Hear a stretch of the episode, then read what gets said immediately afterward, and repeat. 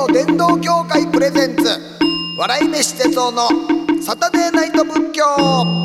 この番組は仏教伝道協会の提供でお送りします。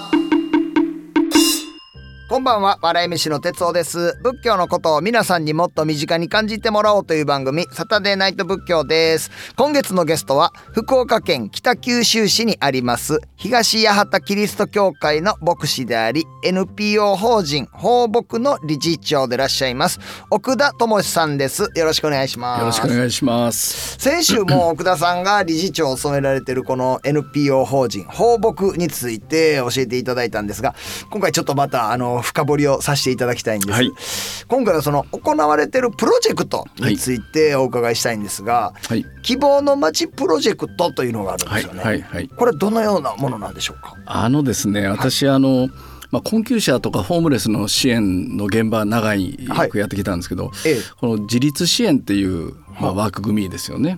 まあ、仕事をしてない人が仕事を就労自立する、はいはいまあ、社会的自立するってえいう。えええでこの自立するっていうこととともにですねよく言われるのが、ええ。社会復帰っていうことうです。んはい。ホームレスの社会復帰ええあるいは引きこもりの人の社会復帰をはい。支援する、えええでまあそれはそれでとても大事なんですけども、はい。でも私三十数年やっててね、えはい。まあ、正直復帰したい社会かと。ああもうそもそもの社会自体が。そうそうそうそう。はあ。だって社会でなんかいかにもね社会復帰って言われてしまうと、ええ。その人に問題があるんだ。ああはいはいその人の中に問題の原因があってそれを解消して元に戻すんだって、ええええええ。なんかいかにもこっちが成立してて、はい。向こうが崩れてるああそうですね。個人があかんからみたいな雰囲気あそうそう、ね個人があかはいんからなんですよ。えええええででも私が見てきたこの三十数年の日本の社会っていうのは、えはい。やっぱり社会そのものがええ。歪んでたり、あこうちょっとひびは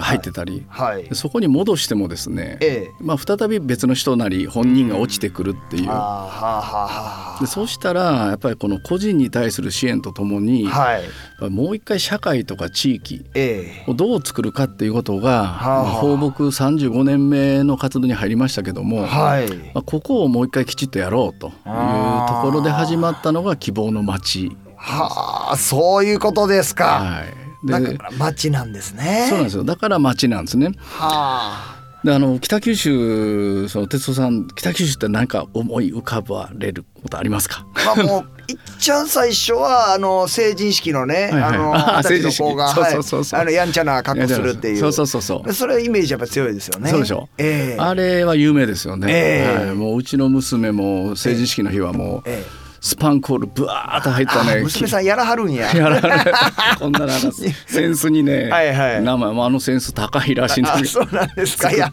奥田さんの娘さんもあのあっち系の感じで装いはしはるんですね。いややるんですよ。いやこんな穏やかなお父さんの。いやいや。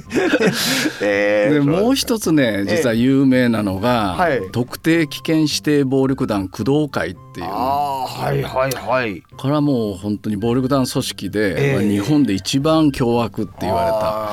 聞きます。そうでしょ、はい。でもう今から20年ぐらい前からですね、はいこれ北九州市にとってこの暴力団の存在が、はい。もう相当大きな問題になったんですね。ああそうですか。で20年ぐらい前からみんなで暴力追放運動やって、はいでしかし工藤会の方もねえなかなか引かなくってあー。の例えばあるスナックは、はい。暴力追放のポスター貼ったってそれだけの理由でえ営業時間内、まあ、つまりはい。お客さんがいて、店開けてるところに手榴弾投げ込んだとか、えうわー怖いなすごい。はでしかしね20年頑張ったんで、はい。実は工藤会はもうほぼ解体されたんですね。あ。そうなんですか、はい、で4年前に その本部事務所があったはい。あーその本部事務所が解体撤去されてはい。更地になったんですよ。へえで更地になって、はい。あのただやっぱりそういう歴史のねはい。場所なんで、誰も引き受けなかったんですね。でそれで、まあ、北九州市長と相談して、はい。あの放牧で引き受けるからはあ。売ってくれと。あへえすげえ。で買ったんですよ。あそうなんですか。お金一銭もなかったのにはい あの地元の銀行が貸してくれて老金さん九州老金さんが貸してくれて。あそうなんですか。2年間でねはい。1億3,000万かかったんですが、いやー。市民の寄付ではい。払ったんです。へえすごいいですねまあ市民も望んでるんですね。もう新しい街に変えてほしい。ああもうあーもう古いイメージもうやめていう。そうそうその古いイメージがね私、え結構あっちこっち講演会とか呼ばれるんですが、はい。行くとこ行くとこでね北九州市から来たって言ったら、はい。怖い街でしょっ言われる。ぱりなんかそれねうんやっぱりテレビの影響もあるとは思いますけれどもなんか勝手に僕もやっぱり言っちゃってましたから。いやそうなんですよ。だからそれをね「怖い街から希望の街へ」っていうタイトルで、はい。今街づくりを本格化させてるんですね。へえ。で今実はクラウドファンディングもやってまして、ええあのちょうどこの放送があるはいあたり、はい。えークリスマスの25日まで、ええええええ。えークラファンやってる真っ最中なんですあね。そうですか、はい。それもその町をそうです。か？あの建物を今度は建物を建てるためのええ。クラウドファンディングなんですね。へえ。やってるその川端土地のところの。そうですそうです。そうですあそうですか、はい。そこもなんかし支援の施設をそうですね。支援の施設とともにええ私はやっぱりあの困ったら来る場所じゃダメだと思うんですね。ほうほうほう。に日頃からなるほど、うん。はい。前回お話したようにやっぱ単身化が進んでるんで、はい。昔自宅に帰れば人がいたんですよね。ええでまあ、かつてこれをファーストプレイスって呼んでましたけど、はい。まあ、自宅ってのは第一の場所、はいファーストプレイス、ええ。けど今家帰っても誰もいない人が4割以上になった、はいでセカンドプレイスがね、ええ。普通は会社なんですね。は。あはあ日本は終身雇用制って言って、はい。まあ、30年40年一つの会社に働くと。あはい。これが第二の居場所。えええでしかし今は非正規の雇用ですね、これがもう4割に達した。ああそんな非正規雇用がそんなになってますか？なってます。はあ。でそうなるとずっと同じところで働くっていう、そういうスタイルも崩れたんですね。そうですよね。でそれで今私たちが着目してるのは、はい。サードプレイス、まあ第三の場所として自宅でもない、職場でもない、もう第三の場所を地域で作ろうと。あっていうのがこの希望の街の1階。あはい。大ホールはその第三の場所サードプレイスなんですね。あだから用がなくても来れる、あままあ、家族って用事がなくても一緒におれるのが家族はいなんです、ええええええ。そうです私はあの家族の機能は何気ない日常だって言ってるんですけど。あーだからそのまた別のところにその家族のような居場所っていうのそうです。なんちゃってと言ってますけどなんちゃって家族を地域で作っちゃおうと。でそしてお葬式までちゃんとできる。形にしようという、まあ、そんなことを今希望の街プロジェクトでやってるんです、ね、そこまでもうそれ観光総裁まで行ったらもうほんまにもう家族ですね。そうそうそうそう。へえいやだから僕もねやっぱりこう生徒さんとかでね、うん。小学校中学校の、あのそういう要はうんサードプレイスみたいなところがすごい大事だと思ってて、やっぱりその家っていうのがありますよね。で学校っていうのがあって。でまあ家がまあファーストでね学校がセカンドになると思うんですけど、この両方ともっていうのがたまに息苦しいっていう日もあったりはするんですよねありま。すねでやっぱりこうサードプレイスっていうような、なんかまあ何もまあその気張らんでええような場所、うんうん。すぐにベーってこう行けるような駆け込み寺っていうような雰囲気ですかね、みたいなところがやっぱ僕もやっぱりそんなところがあってよかったなと思う経験もあるしなんか今の子にもやっぱりなんかそういうところっていうのを作ってあげたいっていう。ね、なんかちょっとこう背伸びしてる感じにもなれるんですよねそういう場所って。なるほどなるほど。なんか若い自分からしたらねこんな夜遅い時間まで外行って大丈夫なんかなってなるんですけれどもなんかそのヒヤヒヤ感みたいなその大丈夫かなもすごい大事な成長段階のね経験することやと思うしでそんな時になんかここの場所に行ってたらまあ安心やしみたいなところ。っていうのがね僕はなんかそういう思春期とかすごい大事なとこなんかなと思って。そうですね、うん。そういうのもまあずっとね取り組みやってるんですけど。あそうですか。なるほど、ええ本当にそれ大事だと思います、ね、うん、だから今もうすでに不登校って30万人いるんですね。はい。でそうなると、ええ。もうその学校に戻すっていう、はい。その一本道だけでものを考えていいのかと、うーん。その30これは3万人でも大変だけども、はいはいはい。30万人となると、えもう地方都市行くとですね、今市のレベルでも、はい。大体もう2万人から5万人ぐらいの市いっぱいあるんですね。はあはあ30万人学校行ってない子供がいるとなると、ええ。もう中核市ですね市の大きさで。そうですよね。それだけでもそう。うねもうすぐ政令市になる。はでそうなると、はい。そのセカンドプレイスである学校に戻すだけがはい。果たしていいのか、いうん。そうじゃなくてサードプレイスを作ってまさに哲さんおっしゃったように、ええ。そそこで居場所があると、うんもうそれをね選択せざるを得ない時代にも来てますね。ああ、だからそうですよね。その奥田さんおっしゃるその社会っていうものが復帰させるための機能がちゃんとあるかっていう、そうそうその社会全体っていうのもやっぱりでもねほんまにみんながまあ生き痛い戻りたいとかって思えるようなところにもしていかなダメですしね、本当そうなんですよ。そっち側もですもんね、うん。なんとなく社会復帰って言ってる言葉を喋ってる人が、はい。まあよいわゆる上から目線で例えば SDGs にしてもですねえ一人も取り残さないって言うじゃないですか、えはいはい。あれ私ずっと気になってて、ええ。あれ誰が誰に言ってるんですかね？取り残さない。要するに自分たちは成立してて、はい。取り残されそうなかわいそうな人がいるからはい。一、人も取り残さないんだってまあ、とってもいい言葉でもあるけどもええけど本来ははい。一人も取り残されない社会、はあはあまあ、全員が受け身系の中に入らないと、社会復帰もそうなんですよね。うん。なんとなく社会復帰を応援してるって言ったら、はい。成立してる社会がどっかに存在してるかのようにちょっと上から目線なんですね。そうですね。なんか自動詞他動詞ってねそうそうもう何々が何々をみたいな。そうですそうです。だからもがうそこをやめうようっていううん。もうちょっとフラットにしようっていう話です。ああやっぱこう奥田さんがねその望ましい社会っていうのをこう実現しようとされてると思うんですがその今の現状の課題っていはい。う具体的な課題なんかありますか？この街づくりで、まあ、ええ。3つの目的っていうのを置いてるんですが、はい。まあ、そのうちの1つはですね、はい。助けてって言える街。ああはあはあはこれ言いにくいですね。あああそうですね。あの昨年ですね子どもの自殺は、はい。えー1年間で514人。はあはあこれ過去最悪だったんですね。はいはい。で2018年に文部科学省が調査した結果ではですね、はい。子どもの自殺の6割がえ58.4%なんですが6割がですね、はい。要因が不明。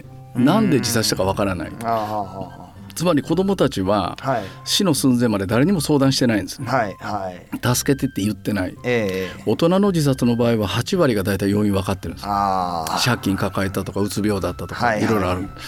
で子供は誰にも打ち明けてないんですね。ええでなぜ子供たちが助けてって言えないのか。はい。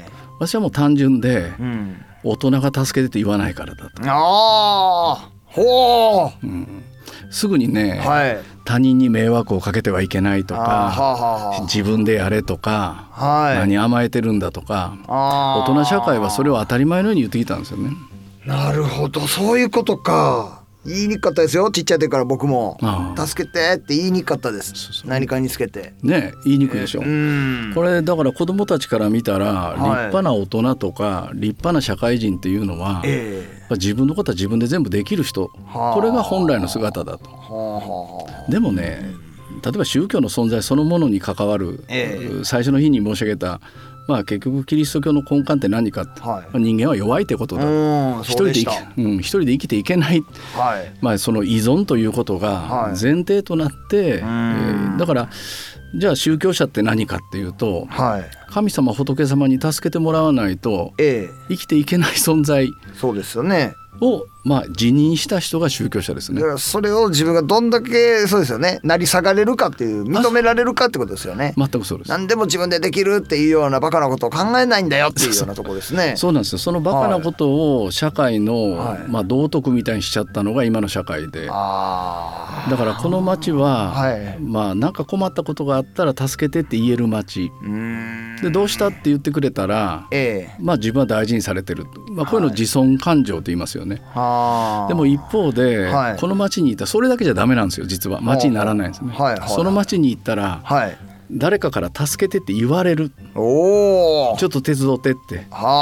そうするとねあ、はい俺は役割があるんだ。俺は必要とされてるんだ。はい。これはね自己有用感って言いますね。あーそっか。でもこれはマジで大事だと思います。自分って頼りにされてるんやって。いう、そうそうそう。で自分って頼りされてるんやって思いたいんやったら自分も頼らなあかんって思うんですよね。そうそうそうそうこれ相互関係絶対ありますよね。そうですそうです。うん。だから割とね僕も農業ね、うん。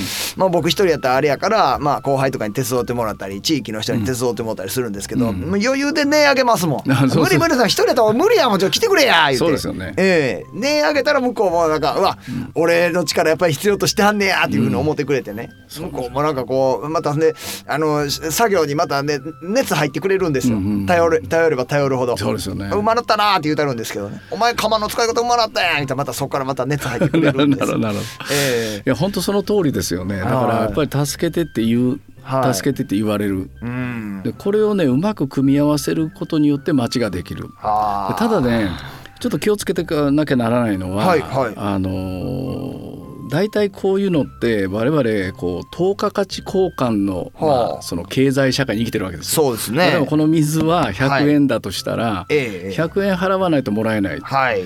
らそれと同じ感覚に陥っちゃうと、はい例えば5つ助けたからうん。5つ助けてもらえるんだ、はいはいはい。これはねちょっと違うんですね。世の中にはね、はい。人を助けるのが得意な人もいるんですう。ーん。で どっちかというと助けられる方が俺得意なんだみたいな人もいるんですでこれをね助ける助けられるをええ。うまく組み合わせていく。ーはだから必ずしも5つ助けたから5つ助けてもらえるってその貯金通帳みたいな話じゃなくって、あはいやっぱ助けるのがまあ僕はどっちかというと多分人を助けてる方が楽なんですよ、ね。ああはい。だからボランティアも35年間続けてる。ええはい。だからそんな人はええ。8助けてん。2助けてもらう。はいはいけど逆の人もいる。はいはいはいそれを組み合わせたら、ええ。もう非常に、まあ、ジグゾーパズルみたいに出っ張りと、はい。ね。結婚だとことをねパチッと。合致してでもう離れない。んです。うん。でこれがええ。希望の街の一つのコンセプトですね。助けてって言えるあるいは助けてって言われてしまう街。はいはいでもいいですよね。そのなんか数の概念みたいのを外して、うんえー5個助けたから5個助けてもらうとかっていうその概念外してる感じがいいですよね。そうなんです得意な人。そうそう。こっちが得意な人。そうそうそうそう。ね。これは不得意な人みたいなんで最近はねだからあの支援力、まあ、人を助けるの支援力。えけどもう一つは受援力って言っえて援助を受ける能力っていう言葉さえあるんですね。はあ。人から援助を引き出す能力。なるほど。受援力ねおもろい。受援力。そうそうそう。受受ける。受ける。ああへえあるでしょうね。受援力。なんか後輩力っていうのを僕勝手に思ってて。やっぱりすっごく誘いたくなる後輩。あなるほどなるほど。ねやっぱ誘われるなこの人はっていう人もいるんですよね。なるほど。それってすごい後輩力やし要はその受援力みたいな、うん。さらけ出しがうまいんかなって。うとこありますね。そうだから弱さが見せられないっていうのは困るんですね。でまあ、もう一つ希望の街のコンセプトで言うと、はい。さっきあのちょっと触れたその家族の問題、まあ、前回ですか、はい。あのやっぱ単身化が進んで、はい。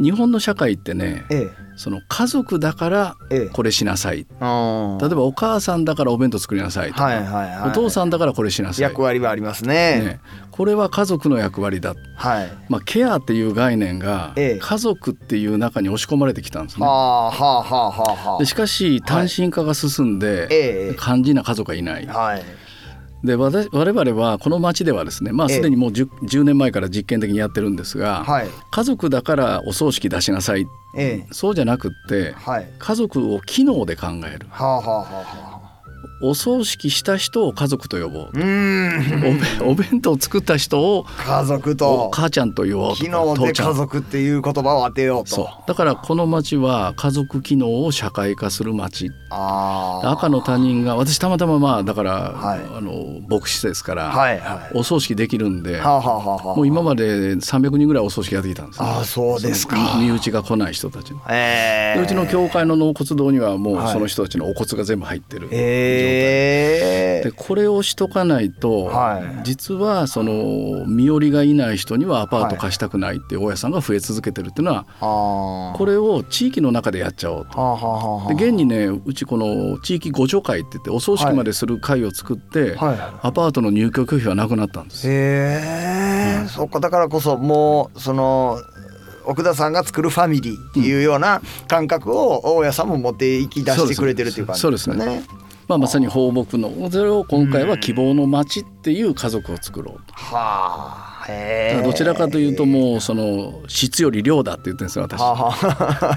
優れた母ちゃんが一人いるよりか、あはいはいはい。まあちょぼちょぼの母ちゃん30人おった方が絶対楽だと。うーんまあ僕、まあ、地域にそういうのを根付かしていきたいなと思ってるんですよ、うん。だからやっぱお父さんお母さんも忙しい。学校の先生も忙しい、でそうなったら誰がこうしつけっていうの役割分担するか。ってなったら地域の大人やと思ってるんですよ。だからその地域の大人たちっていうのがお父さん代わりお母さん代わりをしてってねだから先生代わりをして、うんっていうような感じがね僕はちっちゃい時はやっぱりそういうコミュニティってあったような気がするんですよ。そうですよね。でそういうのがちょっと希薄になってきてやっぱりこうなんか評判とかっていうの気になるようになってきたりとか、まあ危ない人がその辺うろうろロしてるなんていうようなね 変なニュースがバーってこう勃興したりとかして。なんですけれどもやっぱりその地域で見守るっていうことが、まあその変質者から守ることにしてもやっぱりそういう地域で見守ってたらまあまあある程度ね守れることもあるやろうし。で、うん、親以外にもやっぱり同じだけ厳しく、うん、あったかい怒り方をしてくれる人っていうのがね、ねうん、やっぱり広がっていきたいなと思うんです。昔日本には道親って言葉があって、はあはあはあ、道親って道に道にいる、まあ、大人のことなんですね、えー、でまああのバカボンで言ったらレレレのおじさんで、はいはいはい、ほうき持って、えー、バカボンが通り過ぎると「お出かけですか?」って聞くわけですよ。はいはいはい、まあ、学校行ってくるって言ったら「気ぃつけて行けよと」でこれをね道親って言った、え。ー、しかし今それやるとまさに、はい、あの PTA のメールで回るわけですよ、はあはあ、なんか変なおじさんが声かけて回ってると、えー、不審者だと、はいはい、まあ、嫌な時代になったんだけども、えー、でも昔は道々に親が立ってた、はい、でそれは戸籍上の親でも何でもない、えー、まあ、町の親がいたっていう。まあ、そういうのをもう一回復活させようと。そのためには日常性の共有しないと、どこの人か分かんない人から声かけられたら誰でも怖いですよ、ね、怖いですもんね。だから日頃から知ってる、あそこの角のおじさんだ、それがほうき持って立ってて「お前気ぃつけていけよ」と言ってくれたら道親になれる、でそのみんなが集まれる場所を今回建てるんです。うん。ほんまですねとりあえずはあの立ち話の長いあのね評判になるおっさんみたいな復活させたいですよね。そうそうそういますわ。畑とかやっててもねもう特に何の話でもないんですけどずっと喋ってきはるんですよね、うん、特に何っていうわけじゃないんですけど ああええなこの人。なあとりあえず口動かしといたらええねんなみたいなね。いやそんな人がまあ社会明るくしてたなっていうのもあるんで。絶対そうですね。ねえ、うん、私たち対人援助の場面で、はい、うちの職員にもよく言うのは、ええあの相談の場所でね、はい、まあ、相談の場所って今日目的的じゃないですか。はっきりした目的持って相談に来る、はい、例えばこれは障害福祉の相談窓口ですと、はい、目的がはっきりしてる、ええ、でもそうなると逆に言うと今みたいなおじさん来れないんですよね。あそうかで一番その相談員で私は言っちゃダメよと言ってるのは、はい、それでっていう一言なんですよ。あもう 言うでしょ。わかります。でそれでどうしたんっていう。はい、いやもうそれは言わないようにしてはるんですか？言わない。すごいもう素晴らしいですね。へえへえって言って。へえ へえへえ変わらん。そうそうそう。ええいいですね。うん、そうなんですよ。いやもうだからとかね。それでとかもうそういうもうあれ接続詞やめなさいっていうのも思います。本当そうですね。ねやっぱりそういうあのさまざまな奥田さんのされてる活動っていうのは、こうキリスト教牧師さんの活動っていうのがやっぱり裏付けされてるところなんですか？そうですね。あの NPO の活動と牧師の活動は、えーはい、あのきちっと峻別してます。特にやっぱりあの宗教者がね、はい、人の弱みにつけ込んで、えー、そのホームレスだから助けるから教会おいでみたいなこれは伝道とは言わないですね、はい、これは脅迫です、ね、はあそうですか。だけどその根っこにある、その精神みたいなもの、えー、理念みたいなもの、例えば人間の捉え方とか、人と人との関わりの捉え方とか、あるいは愛とは何かみたいな話、えー、これは一貫してますね。キリスト教であろうが社会活動であろうが私の中では一つですね。あそうもう切れ目はないですね。うん。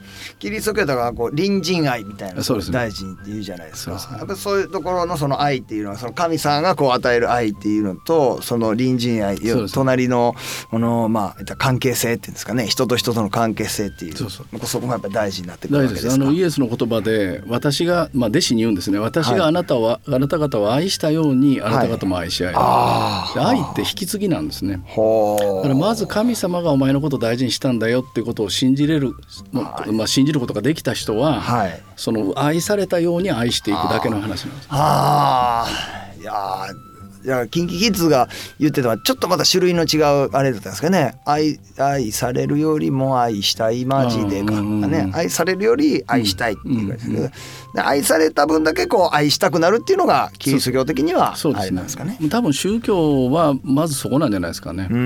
でそれとやっぱりこう活動をやっていく上で、はい、僕自身が許されないと持たないわけですよね。例えばどんなかっこよくねはい、あの炊き出しでお弁当配ってても、はい、その3時間後には僕は家帰って布団の中で寝てるわけですよ、はあはあ、おじさんたち取り残して。はいはい、でそのこうなんていうか活動の不完全さは、はい、じゃあもっと犠牲的にやれって言われても家族もいるしできないんですよ。えー、だからそこでは、はい、あの僕が愛の行為をするための信仰じゃなくって、はい、不完全なことやってる私は許されながらしかできないから、はあはあ、あとはイエス様よろしくって言って逃げて帰ってるだけなんですね。でもそこが大事ですね。そっかすごい考え方そもそも正しい行動をされてて正しいのにそれが不完全だっていうところで自分を懺悔してるっていうようなそうですねそう許してもらわないと続けられないですね。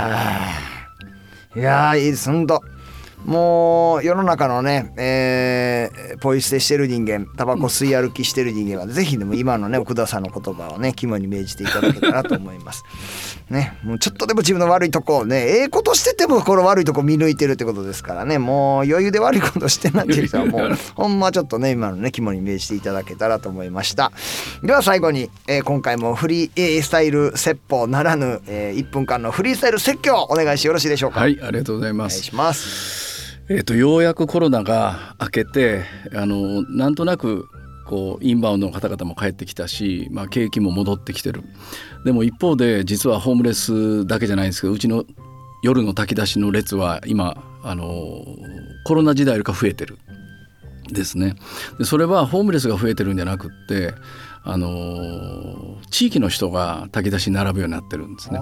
これはやっぱり資材の高騰とか物価の高騰でみんな生活苦しくなった。